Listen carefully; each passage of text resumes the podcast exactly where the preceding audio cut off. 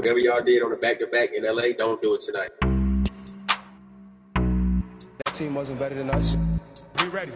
It's easy. What you mean? Because I kind of had it going. Give me a chance to be great. I want to be great.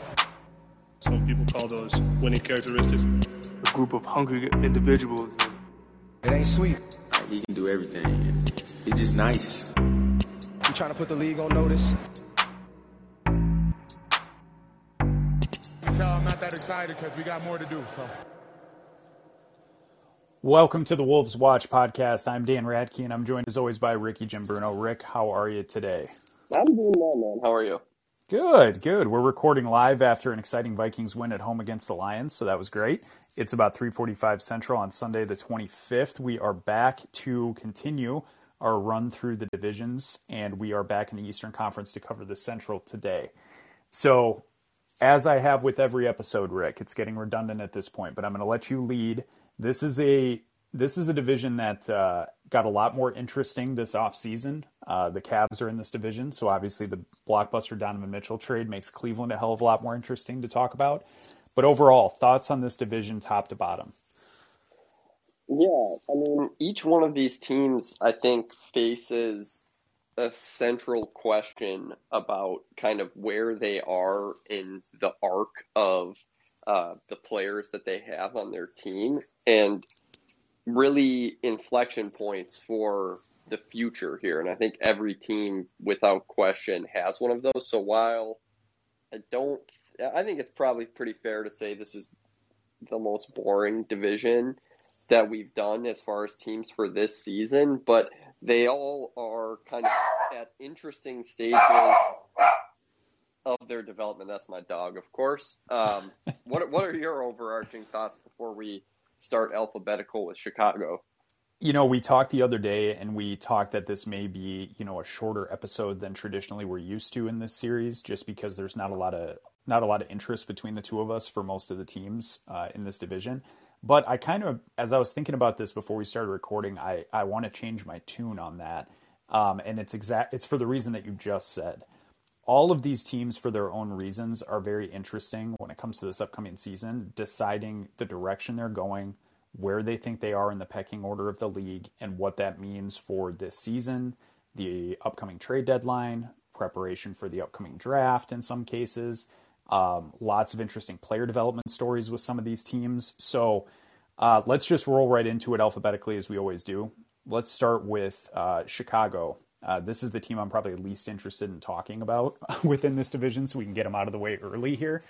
Um, over under is set at 43 and a half. Uh, they famously last year uh, were a 46 win six seed in the Eastern Conference. Started off very hot, and then injuries kind of derailed them. Uh, they were able to hold on to one of the top six seeds, so they weren't in the play-in mix but uh, pretty devastating injuries with this team. Um, and that continues, unfortunately, into this season with a guy you and I love so much in Lonzo Ball, who had yet another uh, procedure on his left knee here recently and is going to be reevaluated in four to six weeks. So you have to assume that means he's going to miss the start of the season. And who knows, you know, again, it's reevaluated in four to six weeks. It's not returning from injury in four to six weeks. Um, so that's unfortunate. And then it's a team, you know, with a core. They extended Zach LaVine uh, and gave him the max, which was pretty expected. But they're rolling back to DeMar DeRozan, who had a really surprising uh, season for them last year. Obviously, Vucevic, who they requ- acquired via trade. Um, it's it's a team that I think you know in the over under. Vegas has it about right. I mean, that's that feels like a really fair number. Um, do you think with how loaded, and again, this is a, a, redundant topic, but with how loaded the league is, do you think this team has enough to be considered like a like a potential top four seed in this conference? I mean, I think that's probably the ceiling if absolutely everything goes right.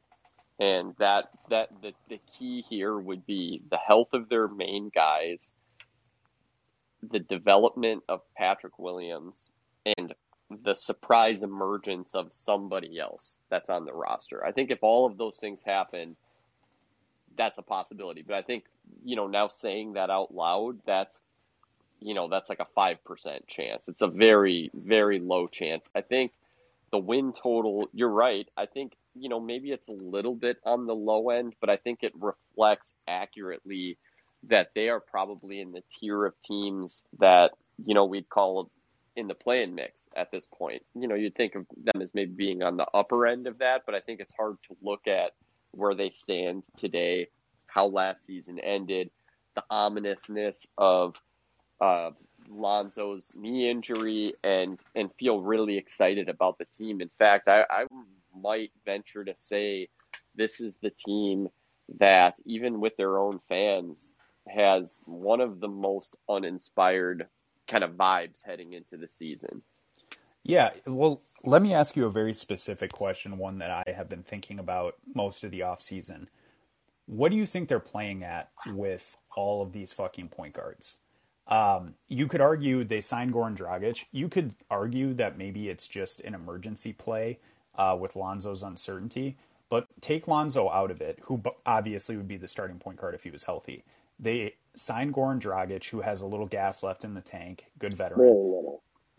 Very have, little. Yeah, but still, he's a guy that's going to be on the roster that could potentially get some minutes um, in the rotation. They have Ayo Dosunmu, who last year was kind of a surprise player for them that really was shoved into the rotation due to injuries. And then kind of the forgotten guy, which is Coby White. Do you think it's a sign that they're preparing essentially just to like not have one of these guys playing rotation minutes? Do you think they're going to try and do two point guard lineups? Like what what do you think this is? Well, I think well, and then let's not forget too that you know Dalen Terry, I believe that's the pronunciation. We'll find out here this season. Was kind of drafted as a tall ball handler at six True. foot seven, and True. you know with you describing the glut of players in that range, pretty unlikely to see regular minutes if the if if the rotation is healthy. But I think I think truly, Dan, what they're playing at is it's a and we'll see this with I think Milwaukee when we get there is when you're as top heavy financially as they are, is beggars can't be choosers. You know, like and you kind of just have to take the talent where it comes. And let's let's go let's take that kind of blow by blow, which is Dragic I think it's generous to say he has a little gas in the tank. I think the fact that he signed with Chicago is kind of proof of that because you would imagine that. I mean, he he was very bad last year on Brooklyn. He was kind of a non-entity. Uh, obviously, he didn't even play for Toronto before then, but that was prearranged. Um, you would have you would have kind of figured that if he had much more in the tank, he would have even gone back to Miami or perhaps played with his uh, countryman Luka Doncic, who that team could absolutely use a ball handler. So I'm not I'm not too encouraged by the presence of Dragic.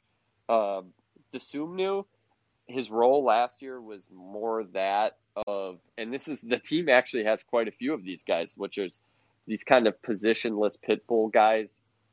It's it's nice for him to have Alex Caruso as a guy he can look at because I think that for you know, a reasonable path for him to have a nice career would be to, to do something kind of like what Alex Caruso has done in his career. And Coby White, Coby White is very fascinating to me because he's very young. He'll turn 23 years old soon. Last year, he was a little bit better than he has been in his career. I think it, you could call it a career high. Um, but the luster of him being such a high pick has worn off really quick to the extent where like there's no conversations whatsoever about him having an extension. But with with his age and the fact that he did put together a little bit of health at the end of the year, he would be a guy that I would look at. Um, when I was saying that they would need a surprise player to emerge a little bit, I don't think it's out of the question that it could be him. And with his size, and this is the same thing with Ayo, and this is actually something that they have a feather in their cap here is both of those guys are tall for being a point guard, and so is Lonzo Ball. And so you can get away with playing several of these guys at the same time. And I think that because of the way that their roster is built, that that's probably going to be how this is going to play out. Is pro- and you, LaVine is a natural guard himself. It's like probably more often than not they're going to have two quote unquote point guards in the game. Yeah, I think that's probably a fair assessment. Um, the reason, so you're right about Dragic. Um, it, he was basically a DNP last season. Um, the Brooklyn thing, who the fuck? I mean, honestly, the way that that season played and the way that it ended, like I, I can hardly take anything from that season um, and any That of the players that were on the roster. greatest YMCA team of all time. That's Yeah. not a real team. Yeah, it was not a real basketball team, and there was so much going on behind the scenes, and the team was so disappointing at the end that it's just like anybody that was on that roster, I feel like kind of just you know you almost need to scrap that from the record. Um, I will say, you know, Lonzo's health, because this is where I came to when I was kind of doing this, is I I would prefer to believe that Lonzo is going to be able to play once he gets back from this most recent injury, play and play a meaningful number of games in this season. But I think Chicago is obviously hedging that. I mean, I would love it. I can't bet that that's going to be the case, maybe ever, for this guy, given his history and his lower body injuries. Um, the other interesting part of this team is the Vucevic thing. Vucevic. What's interesting about it, Dan? Um, well, it goes back to a topic that you and I have covered on the Tough Watch a million times. It- fair or unfair, your salary dictates what your production needs to be. So if Yep. you are a certain percentage of the team's cap, you have to produce a certain percentage of the team's output offensively and defensively to make the money worth it. This was the the Andrew Wiggins corollary in Minnesota where it was just like, no, he's a fine player. It's just when he's eating that much money, you can't just be a fine player or the team suffers dramatically. Like you're basically requiring that somebody making between three and seven million plays like a eighteen million dollar a year player to make up for it. Um, Vucevic is in the final year of his contract, twenty two million on the books this year. I have not seen a stretch of games, uh, and I have actually watched a fair amount of Chicago. I there hasn't been a stretch of games he's put out there with this team that makes me feel that he can be like a consistently strong contributor for them offensively and that's the only that's the only thing he can do because he's notoriously bad defending the rim. And so if he's going to be a guy that can't give you meaningful offensive output consistently, I just feel like it's going to it, it's going to hinder what this team can potentially do because it's not nothing that he's eating up that much of the money and producing the way that he is. No, he's kind of an antique at this point, and I think that the more likely situation with him is that they'll extend. And if you extend off of that number, it's not a total disaster. But my argument here would be that his archetype is not a winning one, and it's it's really it's not even something that he can control. There's really no way he could reorient his game to play a style that would be more conducive to winning in the NBA in 22 23. It's just, it is what it is. And at this point, I think what his role would be on a serious team would be bench scorer. And short of that, I think that you're putting a really hard ceiling on your team having that sort of player. And he, he is a guy that can score the ball efficiently on offense and distribute a little bit. But even having said that, a center, like a lumbering center like that, offense only center, also puts something of a ceiling on you offensively, to say nothing of the defensive limitations. And but they are pot committed with this guy. I think the smartest thing would be to ignore the sunk cost fallacy here and just move on. And you've locked in LaVine to a long contract.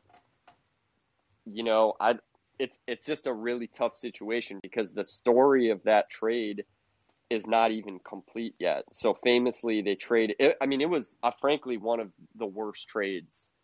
It could be one of the worst trades in the history of the league, depending on how it and finally shakes out. But they traded Otto Porter, who was an, on an expiring contract, also. So Orlando was able to just get rid of the salary slot. They traded Otto Porter, Wendell Carter, who is at this point, Dan, probably you could fairly say is already better than Vucevic And on a bargain contract, compared to on a bargain speaking. contract. The draft pick that became Franz Wagner, that's that right there is That stings. that that that is a disaster. But wait, there's more. They still owe uh, the Orlando Magic their 2023 next year's pick, top four protected only, and then the Jesus following Christ. season it's only top three protected. So like that was a that was a disaster. Like that was even worse than the D'Angelo Russell trade for the Timberwolves. So it, it really hamstrings their their flexibility going forward. And I don't know why we're kind of getting lost in the sauce on this one. It's just that that was such a bad transaction, and I feel like not even enough people are aware of how bad of a transaction it was that it's always worth mentioning it. Um, I mean, where do you? I, it's just it's tough when we talk about uninspiring. It's it's interesting because they have they they almost have like Dan like the lowest level of top tier type of guys, if this makes sense. So it's like LaVine is definitely like a number one, right? But he's definitely a low end number one. Yes. Probably one of the worst number ones you could have. Same with Vooch, same with DeRozan. Their young core it's kind of the same thing. It's not like it's completely bare, but it's also there's no no one you can point to and say like this guy's elite. And Yep. then same with their coach. They have a competent coach at a you know neutral or positive value coach, but not the type of guy that you would look at and be you don't you don't get the same type of excitement that we do from like Chris Finch. No, um, I'm going to do two things real quick, and we're running way long on Chicago, but I'm comfortable with it because there's two more things I want. First is a trivia question, and we'll breeze by it. Rick, how Andre Drummond and Nikola Vucevic? First of all, who's younger? Oh, Andre Drummond. How many years? Uh, let's see here. Probably, probably three years, I would guess. Two two months short of three years. Congratulations! That's right. Ding ding ding! Thank you Rick very much. Thank Um, you very much. But I, I only bring that up because that's the other thing about this Vucevic deal. So, like league wide, and Andre Drummond is seen now as like a journeyman backup center that will run out the remainder of his career playing that role. Nikola Vucevic is three years older than Andre Drummond. So, to your point, going forward, I think they're in the same tier. I mean, frankly, Well, and so that's the thing. It's like it just depends on what your team needs. Because I agree with you. Like Andre Drummond is a much better rebounder and much better defender, but Nikola Vucevic is obviously a much better offensive player. Um, so here's what I would say. You mentioned the idea of just getting off this Vucevic money, and I agree with you. Like they need to let it expire and they need to move on. That is what you need to do. Teams that make catastrophically bad transactions, you pay a three, four, sometimes depending on picks, five year penalty for that bad choice. Chicago, that's why this season is so fascinating to me. Chicago, if they were to hover right around this over under number, which again for the listeners is 43 and a half, that is catastrophic because that means you're a play in team owing a pick next season. And you also, if you were to hover around that number, it means either through injury or just the league kind of surpassing the talent that you have, you're just straight up not good enough. And where does that leave you? yeah, then they give up the eighth pick in the draft again next year. It's it's not. It, that's why I wanted to to do this with Chicago. It's like this season is fascinating because it could really be the beginning. I, the beginning of the end, I guess you could say, for this particular group. But it's probably like the worst example that we've seen in the league of this. particular because- group is one season deep. That's what I'm saying. thing, Like they completely sold out to have a 46 uh, win team last year. Yeah, and like my point is beginning of the end, and it's the worst one of the worst examples we would have seen in that instance because A, you just brought it up, the amount of time that this group has been together.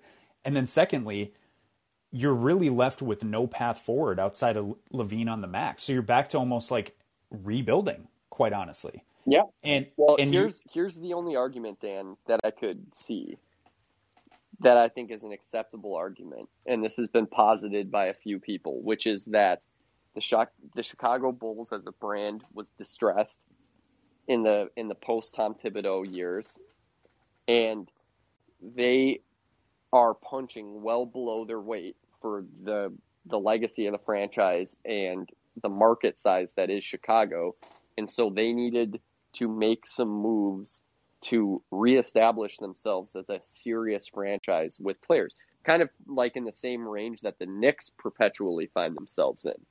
Yeah. Yep.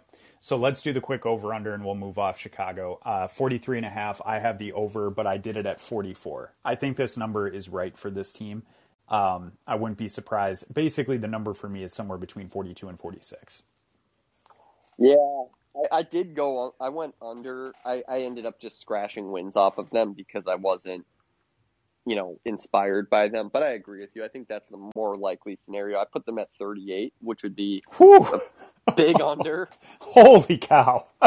big time under. Well, here's the thing, man. It's like they just are relying on. LaVine has some injury history as well. Lonzo, it sucks, man, but Lonzo at this point, I think you just have to assume he's not going to be around, um, or at least he's not going to play a, no, a quantity of games that's going to really impact your win and loss in the end of the year. And I think it's very possible we could be looking at some regression here from Vooch and DeMar DeRozan. So Totally yeah, fair. and and I think just in general, when when you have kind of the lack of vibe around the team, that malaise, I think that more likely than not, you're going to be a little less than the sum of your parts. Yeah, if, if they go 38 wins this season, that is combustible in Chicago. That is going to be rough. Um, so let's move from Chicago, who we admittedly said we did 20 minutes, but we admittedly said we weren't very excited about them, uh, to a team we are extremely excited about, um, Timberwolves East. Three minutes on them.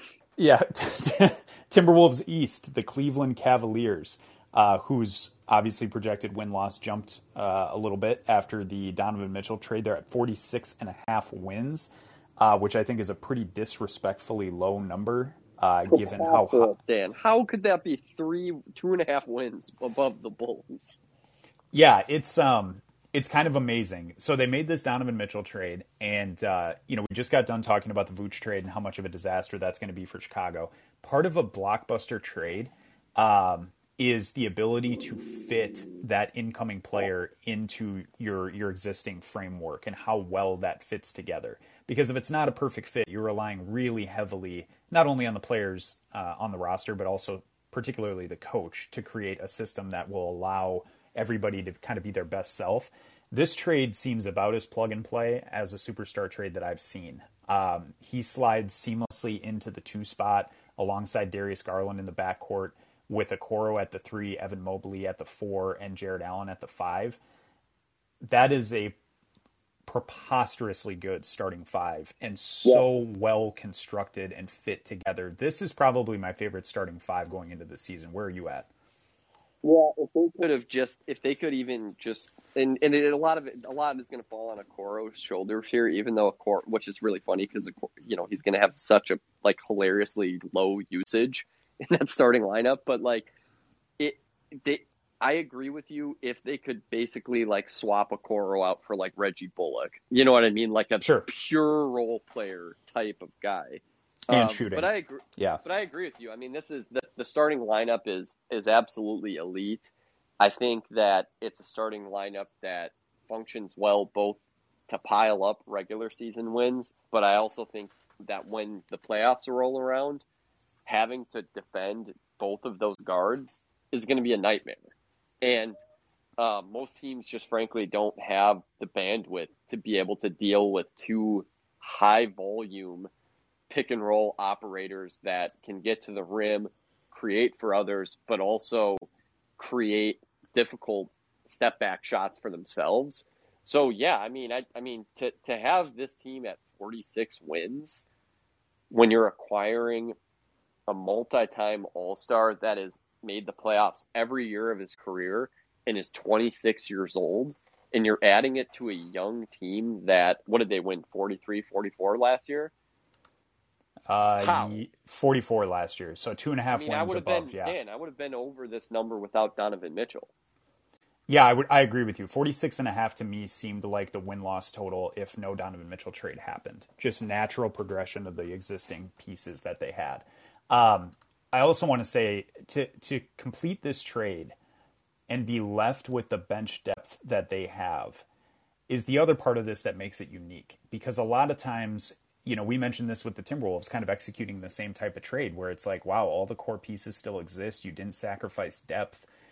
It's it's really rare to see this. We saw it twice in an off season. And their bench unit they have Raul Neto, Caris LeVert, K Love, Robin Lopez, Cedi Osman, Dean Wade, who just signed a contract extension yesterday it is a. I mean, Yeah, it Dean is. Wade, but Dean Wade could maybe find himself in that three spot. He's a little oversized for it, but he could maybe be that role guy we're talking about. Yeah, or Chetty. Like honestly, depending on how Yeah. Okoro, you know what I mean. Like it's um it's a team that will be able to as the season goes on. Obviously, just due to talent alone and fit, they will be able to stack up regular season wins. But the other part of this trade, and this is what I find really fascinating, uh, kind of the juxtaposition between the Utah Donovan Mitchell teams and the the existing Cleveland team is Donovan Mitchell has never been around this type of high end young talent. And specifically, I want to talk Evan Mobley because of his. Right now, Evan Mobley is in his absolute infancy, but it appears from everything we've seen thus far that Evan Mobley will be jack of all trades, master of all. Yeah. Which, which, which makes it like Master almo- of all trades. yeah, and it's like if that if his progression continues the way we expect, Darius Garland obviously made a giant leap last year. There's absolutely no signs that he's not going to continue, at least incrementally, to improve. Yeah, and frankly, Dan, if, if Darius Garland just remains the caliber of player he currently is for like the next six seasons, That's you right. know, he's like on his way to having a Hall of Fame career. Yeah, and the other thing too, and this is what really happened with Cleveland last year, and why they they didn't you know press for 50 wins is Jarrett Allen's absence late in the season. Yeah. J- Jarrett Allen eh, was their their defense. He was their rim protection. He was their Rudy Gobert. Everything funneled to Jarrett Allen, and he was insanely good at defending the rim without fouling. Him coming back fully healthy, surrounded by this group, I just, I mean, I'll just get to the number. I have them not only clearing it. This is my one seed in the Eastern Conference at 56 wins. Thank you very much, Dan. Me too. Same thing. And uh, I just, to me, this is the easiest money I could imagine. I mean, that if they have everything, like we talked about in the podcast when they acquired Donovan Mitchell that evening. Um, by all accounts, Ricky Rubio is ahead of schedule on his injury recovery. I'm sure that they will baby it, but I think it's also safe to say that he will he will factor in heavily when when it matters. Kevin Love is among the most overqualified bench players you could have in the league. He has success. This is what we prescribed for Vucevic. Like he has successfully bought in to the future of his career should he choose it. And if he and if he can stay relatively healthy, there's no reason he can't play for like five more years. And it's just that very few guys are able to actually make that transition mentally. And it really seemed like he was not going to be able to. Um, it seemed like he was really had a couple of bad years there. Um, just like even just with his attitude, but he's, he looked amazing last year. I think he totally understands what his role is and is all about it. You say you have those two dudes plus Caris LeVert off the bench. That's a really, really nice threesome off the bench, even though Levert did not play all that well last year for them. I mean, it's just there's not much not to like. Uh, their biggest weakness last season, they had two real weaknesses. They still have the one at the three spot. The other one was after Collin Sexton went down, after Ricky Rubio went down. They had one guy that can dribble. No longer the case. And so, yeah, I'm all about it. The only thing I can see standing in their way is some injuries. Yes. Um, and I'll, I'll just put a bow on the Cavs thing. We talked a ton about this team. For anybody wanting deeper thoughts on the Cavs from Ricky and I, you can go back to our Donovan Mitchell emergency pod where we covered this team for 45 minutes. Um, th- this team, you know, Caris LeVert, you mentioned he didn't play well last year. If Caris LeVert is going to carve out like a long term role in this league, this is the exact type of team that he has to play on. He will never, outside of injury, be in a starting lineup, which is justified, and that's not again. No. yeah. And coming off the bench, the dude just sees buckets. And to be fair, I think the Cavs, given who they have on the bench, are kind of going to be comfortable with that arrangement. So if he's going to carve out a role, this is going to be where he needs to show, no, I can do this and I can do this fairly efficiently. Um, Oh, I agree. needs, I think you know he's got a good role, like we said with Kevin Love and Ricky Rubio. He's got two good role models ahead of him, and you know I understand it's this is a tough message to deliver to guys, and it's a blow to your ego, especially Caris LeVert's still relatively young. He's not thirty yet, but you know the you're right. The truth of the matter is, if he can make this adjustment, well, just like I said about Kevin Love, he'll be he'll be in the league for a very long time. Like we're gonna get to Milwaukee here sooner than later, and like Wesley Matthews is playing it deep into his 30s. You know what I mean? And so, like, Caris LeVert, you want to play deep into your 30s, this is what you got to do. Absolutely. Um, let's move to Detroit. Um, this is a an elite level tough watch team uh, going into the season. Um, so the Detroit Pistons were a 23 win team last year. Um, obviously, in in the first kind of year of their rebuild with Cade Cunningham taking the floor, and this team is going to be they're elite tough watch. Uh, they're an elite tough watch team for a couple of reasons. Number one, obviously they're young and likely not going to be very good from a win loss perspective. Number two, they have several second contract guys, retread guys that they're giving opportunities to um, that could that could end up you know kind of being a boon for them. The buy low guys. They have developmental projects in rookie Jaden Ivey, uh, Killian Hayes still on the roster, um, Isaiah Stewart, Saddiq Bey, and Cade Cunningham. Uh, and they made a trade recently for Bojan Bogdanovic, who you know obviously is going to start for them. Um, this so the starting five projected would be Cade, Jaden Ivey, Saddiq Bey, Bojan Bogdanovic, and Marvin Bagley, or Isaiah Stewart, depending on what you want to do there. Probably Marvin Bagley though; he played pretty well for them late. Um, I so this team is not going to win many games, but this is a team that if they were in like 2005, 2006, like this is a pretty good basketball team. Uh, 2022, 2023, it's not going to lead to a ton of winning, but it, very interesting they seem to be building something real in Detroit. And I think this will be their first year where you're going to start to see kind of the seeds grow out of the ground. They've just been planting seeds at this point, um, which will be a really exciting thing to monitor as the season goes on.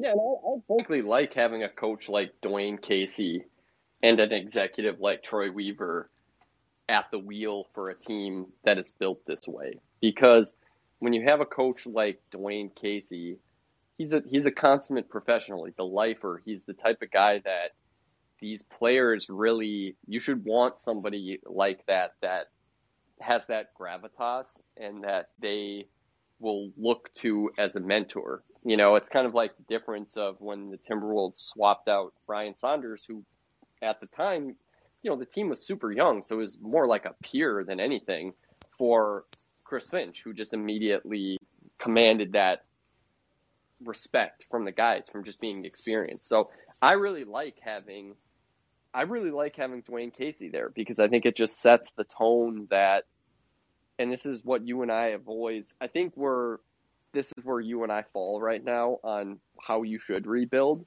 is I think it sets the tone that we are not tanking.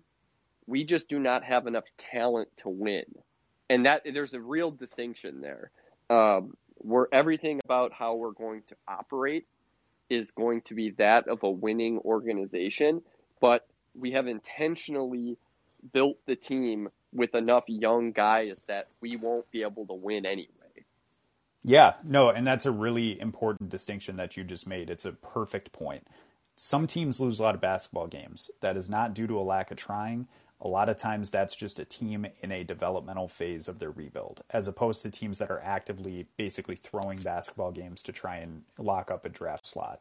Yeah, we say, got an interim coach. We got a front office that's about to be fired. You know, it's just a waste of everybody's time.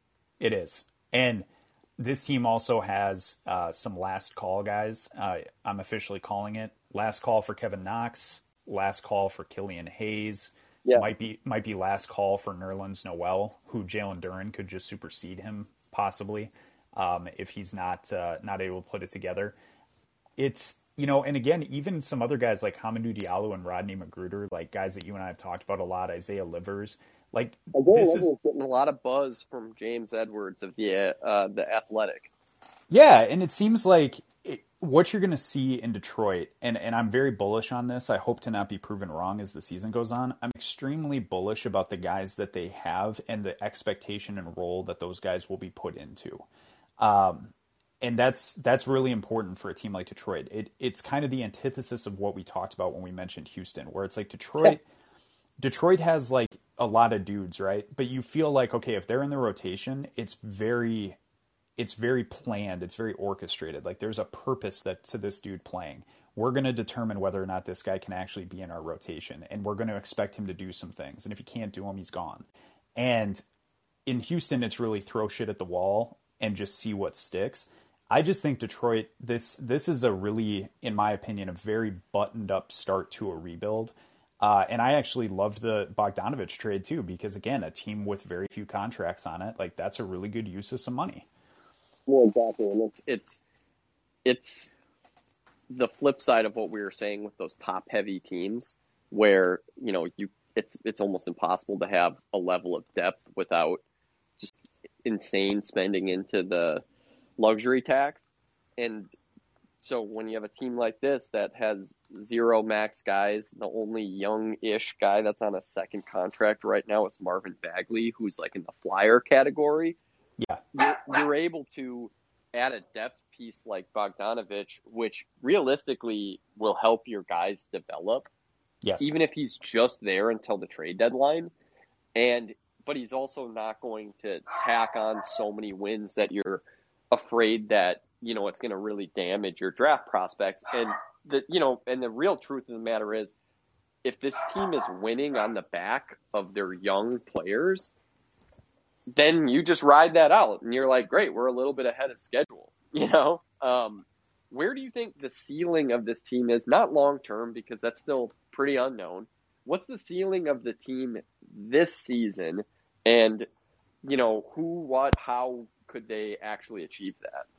So I think like a ceiling for this team would be like 36 wins, um, which I think would be a obviously they won 23 games last year. That'd be a phenomenal year.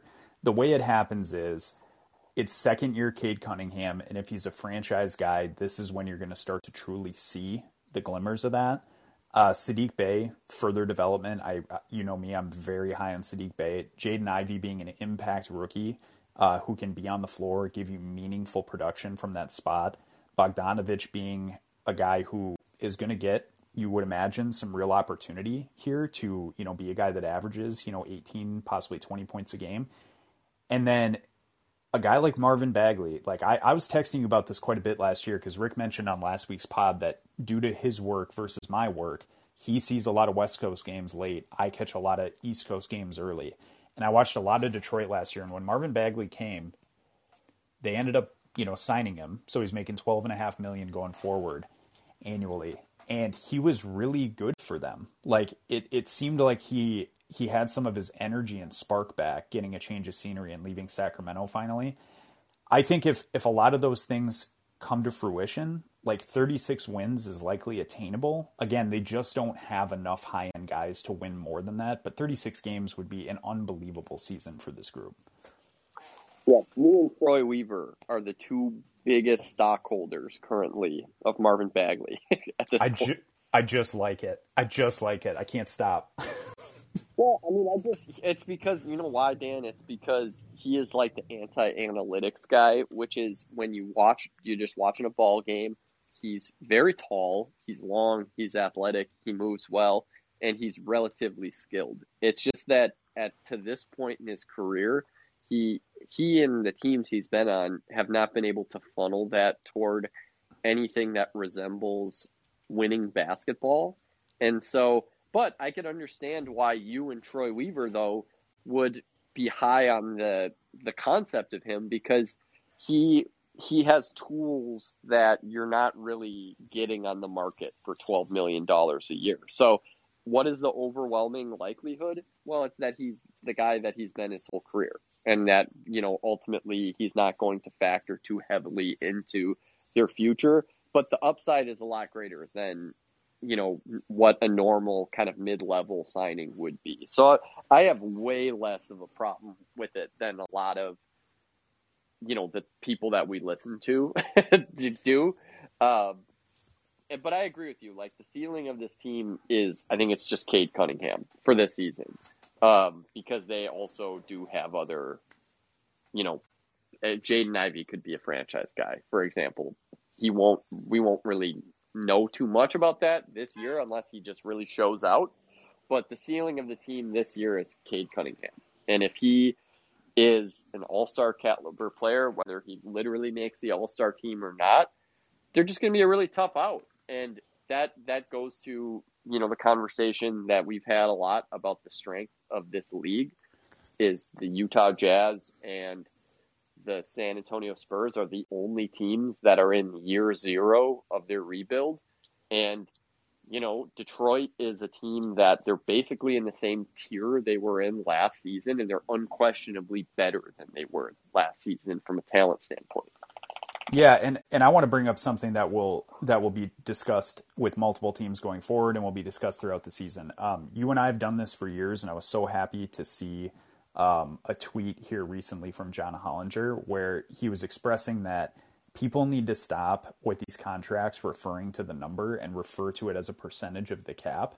So when it, com- when it comes to Marvin Bagley, and obviously the TV rights money is going to come in and the cap will go up here in the coming seasons. Marvin Bagley at 12 and a half, like my argument is last year's Marvin Bagley was already worth 12 and a half. When the cap goes up, you're not sitting on a contract. Again, back to my point about Vooch's money. Percent of the cap, man. yeah, exactly. Like that's my point. So it's like you almost have to look at this as though we mentioned with Vooch 22 million and not 22 million in production. 12 and a half million in production, even in the next season, but definitely going forward as this contract ages. It's so difficult for Marvin Bagley as a player to not be able to equate to that type of value on a team. It just is. So, um, where did you have them at? So they were 23 last year. Vegas had a five and a half win uh, improvement up to 28 and a half. Where did you have them landing? Yeah, that's that's too bold for me. Um, I think I think to me this is a pretty easy uh, under. They are. This is the classic example of are there more paths to be over or under? Correct. Very yep. easily under for me. I mean, when you're talking, we we you just said if everything goes right, they're going to win 36 games. So, um, I I have them I have them right in range with Orlando and then the team we're going to talk about next in like the 24 to 26 range. Not out of the question that they could win like 20 games. And that wouldn't even necessarily be an indictment on the future of their franchise. It's just that these things happen when you're rebuilding. I agree. Um, I had an under as well. I had them at 27. I do think 23 last year. And again, you can't discount you cannot discount the end of year games. Like Detroit will be trying to win games, and some other teams they play won't be for a variety of reasons. So, like, even if they're at 20, you know, going into the last 15 games of the year, it's very likely you could see them peel off like eight wins late, you know? Yeah, but the flip side of that, though, Dan, is like if Cade Cunningham suffers an injury early in the season, oh, that's it. Could you know what I'm saying? Like they'll just pack it in for the year and be like, great, we're, we'll when Cade Cunningham comes back, we're going to also have Wembanyama on the team. No, if Cade gets hurt, this is under by a mile. Under by a mile if Cade gets hurt. Um, all right, let's move on to uh, the team you were just referencing, the Indiana Pacers. Uh, another uninspiring bunch. Uh, win total set by Vegas at 24 and a half. So you can tell that there's a tiering going on with these these over unders. That's a full four wins lower than the projection for the Pistons. Uh, this team you know, this is going to be a rare season for the Pacers, a team that perpetually wants to be at least like somewhat in the mix and not be terrible. They're they're it's going to be very hard for them not to be really bad. Um, and that's not to say that they haven't done some really nice things. Um, Tyrese Halliburton is obviously on this roster. Uh, Bennedict Mathurin was their most recent pick, and I, you and I are both very high on him. But Buddy Hield and Miles Turner are in constant trade rumors, they will both get dealt before the deadline. Like somebody is going to swoop in and either take them both as a package or take one off their hands at a time. I just cannot imagine the way that their names have been bandied about that these these guys are on the roster in March. And if you look at the rest of their depth, they're just not very good. They're just not very good. They're going to lose a ton of games, and that is good for the Pacers because, to be honest, the the sweepstakes for Wembanyama you were talking about like between Indiana and San Antonio, like those are the two teams I'm staring at most intently. Where it's like, no, pretty good infrastructure historically. Like very rarely have had, you know, San Antonio had Duncan obviously, but like haven't had like a ton of high high end guys. Probably a great opportunity to take a swing and see if you can land one this upcoming year. Yeah, but the difference between them and San Antonio is they have to actively make that decision. Because if they do not actively make that decision, and you have Rick Carlisle as your coach, and you start Halliburton, Duarte, Buddy Hield. Uh, man, they have the worst fours in the entire NBA. Yeah, it's so bad. Smith or Oshae Brissett maybe, and Miles Turner. like that is not a 24 win team. You, like you will not win 24 games with with that starting lineup. You know what I mean? So they have to actively choose to do that, which to your point, they have not done that. Uh, to the extent that Bennedict Mathurin, who was the sixth pick in the draft, was their first top 10 selection in, I don't know how long, it was something like 20, 30 years, right? Yeah. Um, so I think it's interesting. You would normally say that this is like a fork in the road, but it's really not a fork in the road. It's like deciding to, you know, there's like a freshly paved highway, a freshly paved road. It's like deciding to just go off road to decide to not tear it down. You know what I mean? So it's like, on one hand, you have this thing that's like glaringly obvious. It's like, do this. It's a big, shiny thing. Do it. It's going to make sense. It's the right thing to do. But on the other hand, their instinct is telling them to do the opposite. So if they could, you know, certainly if they could have gotten a deal done for Turner and Buddy Hield, they would have. You know what I mean? If they could have gotten the requisite picks for them, they would have, and that hasn't materialized yet. But I think to your point, they are good candidates for. I mean, 20 teams in the league are trying to go for it this year. Somebody's going to have a tough time coming out the gates. There will be teams that will be there for them to make a trade. Well, just give the Lakers 20 games because if they start the season and they're 7 and 13, that second pick that they're staunchly avoiding giving in a trade, yeah, might come available. Um, the other thing about this team is you're absolutely right. Like it, it seems so obvious uh, that they need to rebuild, but you mentioned like a fork in the road. Indiana has basically been sitting at a fork in the road, although the pieces around that fork have changed. Like they've basically been a fork in the road team for like damn near a decade since Paul George left. Um, they just every time the path that they choose at that fork is just to be as competitive as they can with what's available. That's just always been their mo. Um, I think it's you know you mentioned who they could start. Uh, that is a starting lineup that would win them too many games. I agree with you. Um, comparatively speaking, I mean, you need to lose a fuckload of games to be in the Wembanyama sweepstakes. So they're just going to win too many games to do that. They're not going to win too many games to be like competitive. I mean, it's tough. It's too too tough to say. I mean, we we we should give them a lot of credit though for that Sabonis trade, which Yes, I think already it, it's an it's one of those odd trades where it's.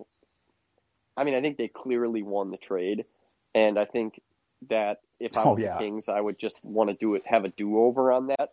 But like their motives were were a little bit different there. But to be able to flip Sabonis, who, you know, to be generous is just you know a style is a difficult stylistic fit for the modern NBA. Um, and to be perhaps a little cruder is you know just a younger version of Nikola Vucevic.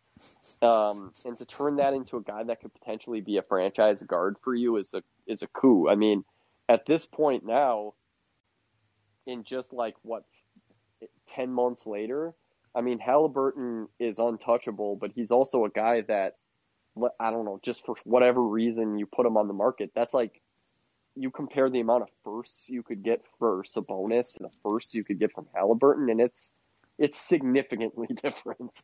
No, if it's the stock game, man, like they they came out ahead by a mile. Like from a basketball perspective, I would argue they came out ahead, but I mean, just long term asset play, like it's not close.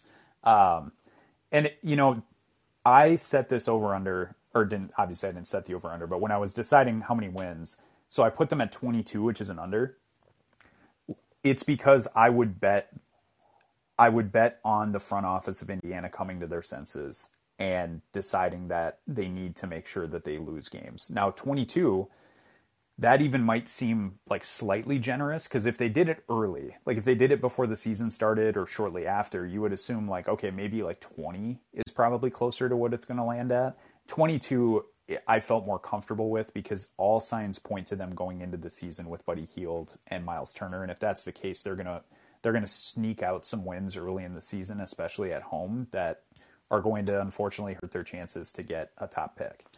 Yeah, and how good might Tyrese Halliburton be? That that is to me is the is the fly in the tank ointment here because he very efficiently with them averaged basically like 18 and 10 and four bounds Yeah. um, on damn near 50, 40, 90 shooting. Like he just narrowly missed it on the on the free throw percentage, and he he did that on 12 shot attempts a game. So if they can, it's not really in his nature to shoot a lot, but clearly they need to get that number way up. And if he could, you know, even just be an efficient 20, just 20 flat point a game scorer, uh, he's a piece that when you look at the other potential year zero rebuild teams, I mean, he's a he's a piece that those teams do not have. Yeah, absolutely. Uh, where did you have the number for him?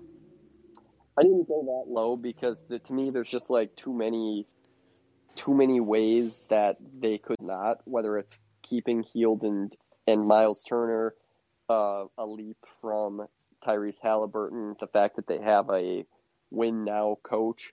Um, so I had them at a slight over at 26, but certainly a stay away from me. I wouldn't bet this one.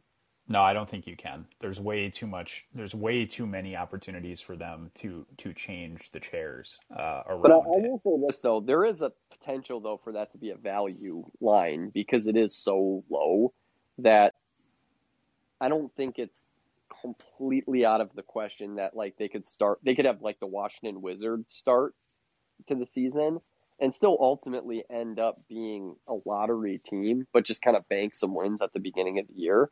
So I think there's potential there for that to be a bargain bet, but I wouldn't make it. it's so hard because you have Rick Carlisle, um, and I'm assuming, obviously, bringing back Rick Carlisle, we don't know the the conversations that were had, but you have to imagine that he was given a certain amount of say in in how they they decide to move forward. He's not the decision maker, but I imagine part of it was, hey, we'll take your thoughts into consideration when we're making organizational decisions. I mean, Rick Carlisle is going to want no part of a you know Portland Trailblazers esque uh, tank job from last season, where you know you kind of or or OKC, where it's like you faux sit Shai or you faux sit Tyrese Halliburton, you trade Hield and Turner, and you just let the team get completely pounded every night. I got to imagine that Rick Carlisle will do what he can to throw his body in front of that idea. Probably. All right. Well, Dan, let's move on to the best team in the division historically here. Um, in the last this last little bit, the 2021 NBA champion Milwaukee Bucks, who I think a lot of people, perhaps both of us included, um, I know definitely I feel this way, believe that if Khris Middleton was healthy last year, that they could have very likely repeated last year. So, how do you feel about them going into this season? No, I feel like they're obviously they're a title contender. I feel like if they're healthy last season, they beat Boston and uh, would have had every opportunity to beat Golden State, especially given what that matchup would have looked like for Giannis. I just, yeah, dude, that I would have. To me, I, I'm, I, I, I would love it if we could get that matchup at some point because it's just, it's just two eras colliding in a way that the Boston Golden State one was not. You know, No, this is and this is a a. Uh, it, I hate to even use this terminology, but in basketball terms, that would be if we could get it this season, like that is your heavyweight bout. Um, it is a heavyweight bout because Beca- Giannis, like, there's just no greater contrast in stars than Giannis and Steph Curry. Yeah, and and complete stylistic differences where it would really be our best against your best. It's not going to look remotely similar, and we are going to try and play our A game because we believe our version of our A game beats anybody in the league, and one of them has to come out. So it would be it would be a great matchup. Love to see it. Um, back to the team itself. Very few changes from last season. Why would you make changes? We just mentioned that they could have won a title likely. Uh, Jevon Carter coming on is great. You and I love Jevon Carter, um, so that's a good addition. But uh, but no, I just think it comes down to this team has looked similar for several seasons now. All the key pieces are back. Khris Middleton will either make his date. It doesn't sound like he's going to make it on opening night, but hopefully he's, or at least start a training camp. Hopefully he's available opening night or shortly thereafter. And uh, with this team, you just simply pray for health. They are a fucking juggernaut in every way. They are. They could find some roadblocks here in the regular season because they are exceptionally thin. And They are.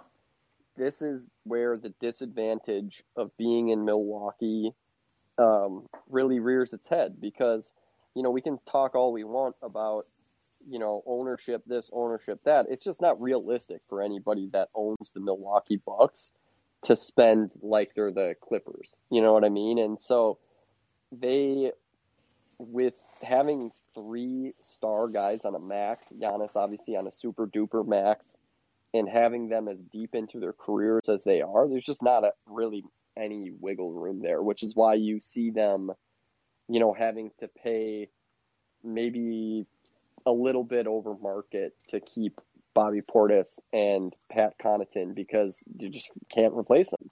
Um, so the roadblocks here would just be that, um, you know, they're at a little bit of a motivation deficit because I think that they did conquer their demons in that 21 playoffs and um, have an awareness of how how they can win now in the playoffs. So there's not there's not really much of a motive there to try to figure that out in the season, and just that they are so incredibly thin. Yeah, and it's also one of those teams that there's not going to be a lot of developmental success stories on this team because everybody's so proven. So it's like, how much more can you squeeze out of Grayson Allen? How much more can you squeeze out of Pat Connaughton or Bobby Portis? I mean, it, everybody is pretty well set in who they are um, as a player, and so yeah, you, you know, frankly, this is a team that I would imagine because they have a lot of continuity with their front office and coaching staff, and because of the way that the team is built from a salary standpoint, like they they need to really be deep in the G League game because they are in the they're in a they're in a time in their franchise now where they need to start manufacturing Max Struses because they just are they just need rotation guys.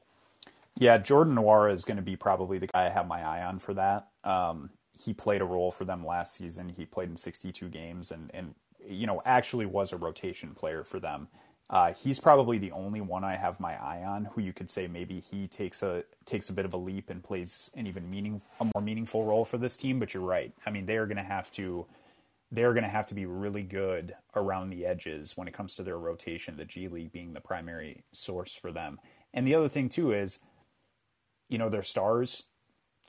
They're going to have to be very careful. Um, not so much with Giannis; he's a tank and he's been healthy forever. Knock on wood. Uh, but Khris Middleton has an injury history. Jrue Holiday has an injury history. Brook Lopez yeah, has on the side of thirty for sure. Um, it's Yeah, a big exactly. burden for those guys in the regular season. I mean, I feel really good about them once they get to the playoffs. Those guys, because we talk about this all the time. Where we're when we talked about Toronto when we did the Atlantic Division, we were talking about how everybody is just one spot too high. yeah, they're to me the epitome of each one of their guys in the pecking order is like the apex version of what you want from that guy.